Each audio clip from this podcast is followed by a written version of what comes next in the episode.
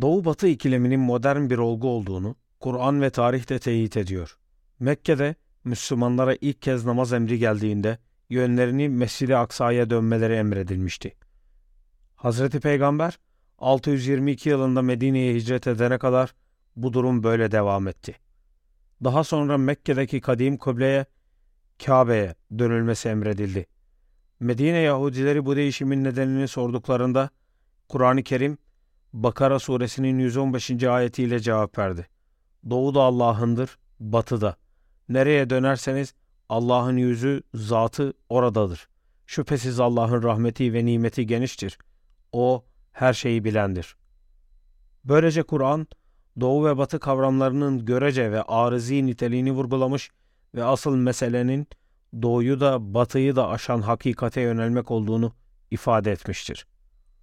Doğu ve Batı kelimeleri birer kavram ve sembol olarak kullanılmaya elbette devam etti. Fakat Batı ve Doğu kavramları bugün yüklediğimiz anlamları haiz değildi. Müslümanlar için Kabe Doğu demek değildi. Tıpkı Kudüs'ün de Doğu olmaması gibi.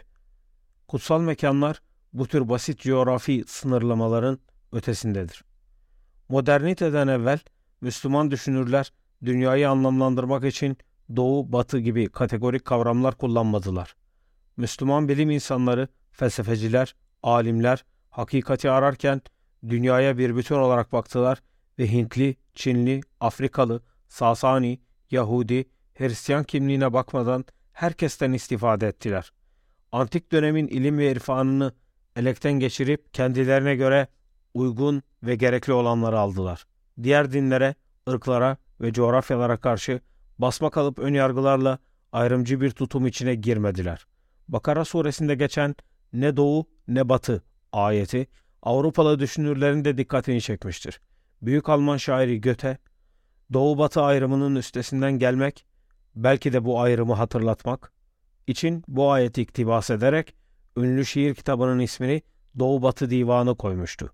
18. yüzyılda Avusturyalı şarkıyatçı ve tarihçi Joseph Hammer Purgstall, bahsettiğimiz Doğu Batı ayetini sık sık eserlerinde alıntılamış ve vefatından önce mezar taşına bu ayeti yazdırmıştı.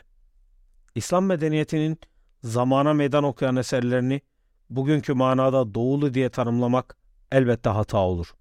İbn Sina'ya bugün Orta Doğu adı verilen bölgede yaşadı diye doğulu filozof demek ne kadar manasızsa Endülüs'te yaşayan İbn Rüşd'e batılı filozof demek de o kadar anlamsız.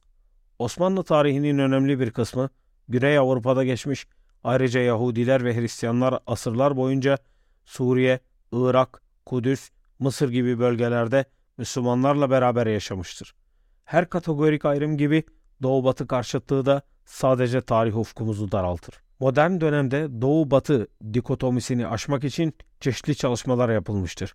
Doğu kelimesinin çağrıştırdıklarını akılda tutarsak, özellikle Müslüman düşünürlerin doğulu olarak sınıflandırılmayı reddettiklerini ifade etmek gerekir.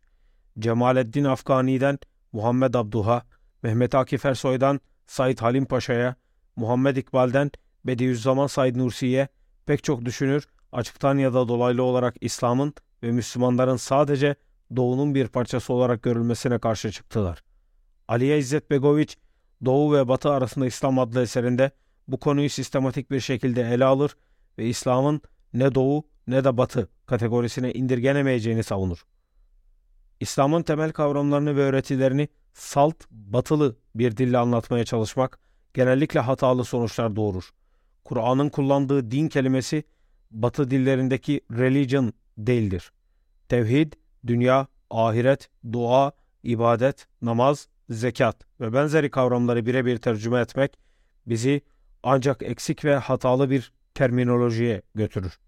İslam'ı batının dünyeviliğinin ve doğunun mistisizminin ötesinde gören Müslüman düşünürler bu manada hem oryantalizme hem de oksidentalizme karşıdırlar. Doğu ve batı kavramlarının batı kökenli olması, İslam-batı ilişkilerini doğru anlamamıza imkan tanıyacak, sağlıklı ve kuşatıcı bir dilin inşasını zorlaştırıyor. Aynı şekilde İslam ve batı gibi iki büyük kelimeyi ihtiyat kaydı olmadan ve itinasız bir şekilde kullanmak pek çok hataya neden olabilir. Tarihi ve sosyal açıdan baktığımızda yekpare ve değişmeyen bir İslam dünyasından ve batıdan bahsetmek mümkün değil. Her iki dünya da kendi içinde dinamik bir yapı arz ettiği gibi sürekli birbiriyle etkileşim halinde bulunuyor. Birinin tarihini okumak, diğerinin tarihine kapı aralamak demek. Bugün İslam coğrafyasında yaşayan herhangi bir kişinin Avrupa yahut Amerika'yı modern dönemdeki gelişmelerden bağımsız değerlendirmesi mümkün değil. İslam medeniyetinin gerilemesi, Avrupa emperyalizminin İslam topraklarına yayılması ve sömürgecilikle başlayan seküler kopuşun bir norm haline gelmesi, 18. ve 19. yüzyıllarda yaşayan bir Türk yahut Mısırlının Avrupa algısını belirleyen temel faktörlerin başında geliyordu. Bugün küreselleşme, Amerikan dış politikası, kültür emperyalizmi yahut Avrupa'da yükselen İslam karşıtlığı, İslam batı algısı üzerinde benzer bir etkiye sahip. Mehmet Akif'in tek dişi kalmış canavar dediği batı medeniyeti, batılı olmayan bütün toplumlara bir şekilde sirayet etmiş durumda. Bu toplumların modern tarihleri aynı zamanda moderniteyle ve batıyla iç içe geçmiş büyük kırılmaların tarihidir. Türkiye'nin Avrupa Birliği'ne üye olma çabası konumuz açısından ayrı bir öneme sahip. Türkiye'nin Avrupa ile ilişkilerinin uzun ve özel tarihi İslam-Batı ilişkileri tarihinin de merkezinde bulunuyor. Avrupalılar yaklaşık 400 yıl boyunca İslam deyince Osmanlı'yı, Kur'an deyince Türklerin İncil'ini anladılar. Martin Luther yahut Kristof Kolomb harekete geçiren saiklerin başında Müslüman Türk korkusu geliyordu. Avrupa'nın modern tarihi aynı zamanda bir Avrupa-Osmanlı ilişkileri tarihidir. Fakat asıl önemli nokta şudur. Yaşadığımız AB süreci Türkiye'de pek çok kavramın gözden geçirilmesine yol açıyor. Devlet, ulus, sivil toplum, etnik kimlikler, din-devlet ilişkileri, modernleşme, Avrupa ve Avrupa'da yaşayan Türk ve Müslüman azınlıklar gibi kavramları bugün yeniden tartışıyoruz. Aynı şekilde Avrupalılar da kültür, kimlik, aidiyet, vatandaşlık, çoğulculuk, çok kültürlülük, sekülerizm, dini hayat gibi kavramları gözden geçiriyorlar. Bu süreçte İslam-Batı ilişkilerinin de yeni bir boyut kazanacağına şüphe yok. AB'ye stratejik ve ekonomik gerekçelerle girmek isteyen Türkiye, Batı'nın en büyük siyasi organizasyonu içinde Müslüman ve Türk kimliğiyle bir varlık iddiasında bulunmayı hedefliyor. Buna mukabil kültürel ve dini gerekçelerle Türkiye'nin Avrupa'da bir yerinin olmadığını söyleyen Avrupalılar farklı bir kimlik tasavvurundan hareket ediyor. Avrupa Birliği'ne ekonomik ve teknik bir anlam yükleyen ülkeler, Türkiye'nin AB üyeliğine destek verirken Avrupa tasavvurunu dini, tarihi, kültürel ve kimlik temelli tanımlardan hareketle şekillendiren Almanya ve Fransa gibi ülkeler buna karşı çıkıyor. Dolayısıyla ister salt siyasi ekonomik düzlemde kalsın, isterse de bir kültür ve medeniyet boyutuna sahip olsun, Türkiye'nin AB üyeliği önemli bir test alanı olarak karşımıza duruyor. Bu mayanın tutup tutmayacağını zaman gösterecek. Kesin olan bir şey varsa o da Avrupa ve Türkiye'nin karşılıklı algılama biçimlerinin bu süreçte değişeceği ve evrileceğidir. Bu değişimin ne kadar köklü olacağını ve ortak iyinin inşasına katkıda bulunup bulunmayacağını pek çok etken belirleyecek. Bu çalışmada İslam ve Batı'nın iç içe geçmiş tarihinin ana hatlarını tasvir etmeye çalışacağız. Bunu yaparken bu iki dünyayı ayrı ayrı değil, birbirleriyle olan ilişki ve etkileşimleri açısından ele alacağız. Yaklaşık 13 asır geriye giden bu uzun tarihi anlamak için ben tasavvuru, öteki algısı, zaman ve mekan tasavvuru, sembolik dil, imgeler ve siyasi terminolojiler üzerinde duracak, onların inşa ettiği anlam dünyalarına nüfuz etmeye çalışacağız.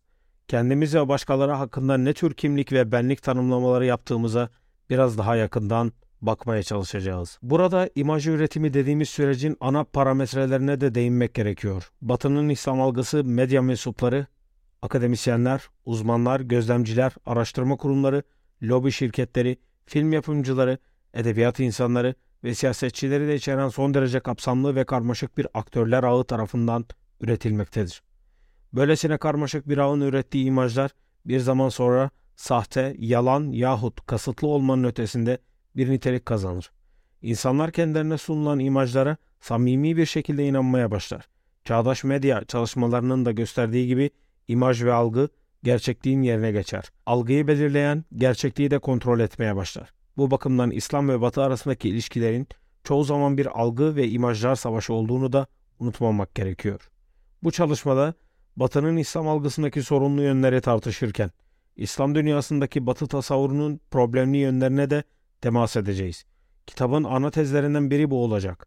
İslam ve Batı toplumları barışçıl ve adil yaşam formülleri üzerinde düşünürken birbirlerini ne kadar tanıdıklarının muhasebesini yapmak zorundalar. Öteki algısı bir kişinin ve toplumun ben tasavvuruna sıkı sıkıya bağlıdır. Batı'nın İslam algısı sadece onun bir başka medeniyet hakkında oluşturduğu bir takım gerçek dışı ya da hayali imgeler bütününü ifade etmez. Bunlar aynı zamanda Batı'nın nasıl bir ben tasavvuruna ve ben bilincine sahip olduğunu da gösterir. Ötekine bakarken aslında aynada kendimize bakarız. Kendisini tarihin merkezinde gören, ahlaktan bilime her şeyin kaynağının kendisinde olduğuna inanan bir batının Afrikalılara, Çinlilere yahut Latin Amerikalılara evrim sürecinin alt basamaklarında kalmış, medenileştirilmeye muhtaç, dolayısıyla sömürülmeyi hak eden ilkel toplumlar olarak bakması şaşılacak bir durum değildir. Arkeoloji, antropoloji ve psikoloji gibi modern bilimlerin bu Avrupa merkezli ve ırkçı ideolojilere bilimsel malzeme sağlaması bu sürecin en yüz kızartıcı gerçeklerinden biridir. Çağdaş sosyal bilimlerin bu karanlık tarihten ne kadar kurtulabildiği apayrı bir tartışma konusu.